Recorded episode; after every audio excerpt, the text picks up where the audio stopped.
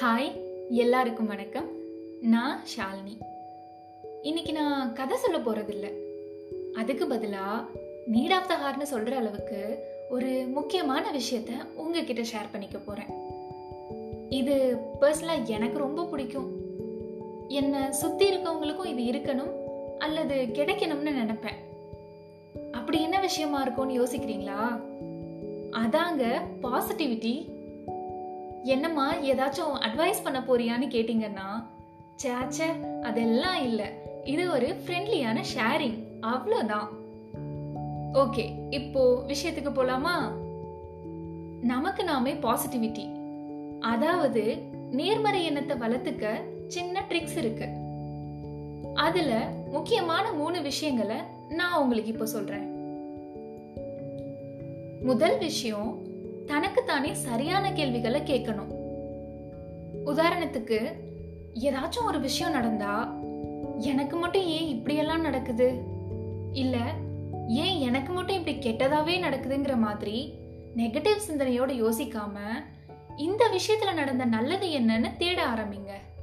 And அப்புறம் அதுல நீங்க என்ன கத்துக்கிட்டீங்கிறத நல்லா நோட் பண்ணிக்கோங்க. ஓகே இப்போ ஏதோ ஒன்று தப்பா நடந்துருச்சுன்னு வச்சுப்போம். என்ன பண்ணா இது சரியாகுங்கிறத யோசிச்சு உங்களோட பேபி ஸ்டெப்ஸை அதை நோக்கி எடுத்து வைங்க. ரெண்டாவது நம்மளோட சுற்றுப்புறத்தையும் பாசிட்டிவா மாத்தணும். அதுக்கு என்ன பண்றதுங்கிறீங்களா? ஒன்றும் இல்லைங்க. உங்களோட நேரத்தை யார் கூட அதிகமாக ஸ்பெண்ட் பண்றீங்களோ அவங்கள முதல்ல ஹாப்பியா வச்சுக்கோங்க. அது நண்பர்கள் கணவன் மனைவின்னு யாரா வேணா இருக்கலாம்.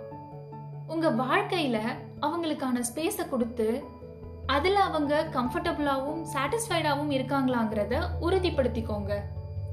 அப்போ அந்த இடத்துல தானாவே ஒரு பாசிட்டிவ் எண்ணம் உருவாகும். இன்னும் சிம்பிளா சொல்லணும்னா இந்த பாசிட்டிவிட்டிங்கிறது ரத்த தானம் பண்ற மாதிரி. அதாவது உங்ககிட்ட இருக்கிறத உங்களை சுத்தி இருக்கவங்களுக்கு நீங்க எவ்வளோ கொடுக்குறீங்களோ அதை விட பல மடங்கு உங்களுக்கு இந்த நேர்மறை எண்ணம் அதிகரிக்கும். அப்புறம் உங்களுக்கு பிடிச்ச புத்தகங்களை படிங்க.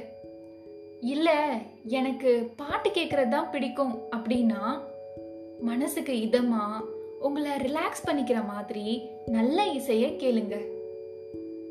மூணாவது நம்ம கிட்ட இருக்க விஷயங்களுக்கு நன்றி உணர்வோடு இருக்கிறது. இத பத்தி சில கேள்விகளை உங்களுக்கு நீங்களே கேட்டுக்கோங்க.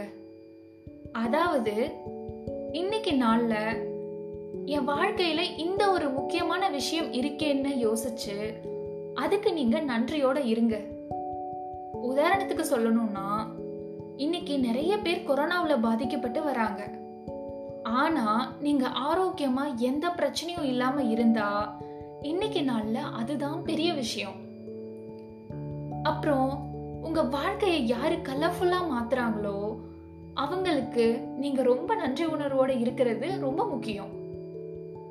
கடைசியா உங்க லைஃப்ல தினமும் நடக்கிற சின்ன சின்ன விஷயங்களையும் என்ஜாய் பண்ணுங்க. இதுக்கு ஒரு உதாரணம் சொல்லட்டா?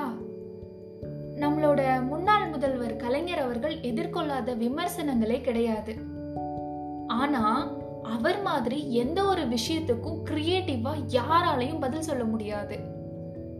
இவ்வளோ பிரச்சனைகளுக்கு இடையவும் நீங்க எப்படி இவ்வளோ கூலா இருக்கீங்கன்னு ஒரு பேட்டியில அவர்கிட்ட கேட்டாங்க.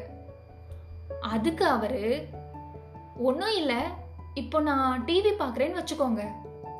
அதில் ஒரு குழந்தை வருது. மற்ற எல்லாத்தையும் மறந்துட்டு முழு மனசோட அந்த குழந்தைய நான் ரசிக்க ஆரம்பிச்சிடுவேன்னு சொல்லியிருந்தாரு. அந்த மாதிரி நம்மளை சுத்தி இருக்க எல்லா விஷயங்களையும் ரசிக்க கத்துக்கோங்க. அதோட நமக்கு பிடிச்சவங்க நம்மளை சுத்தி இருக்க நபர்கள்னு எல்லார் மேலையும் அன்பு செலுத்துங்க. அப்புறம் என்ன? வாழ்தல் இனிதுதான்.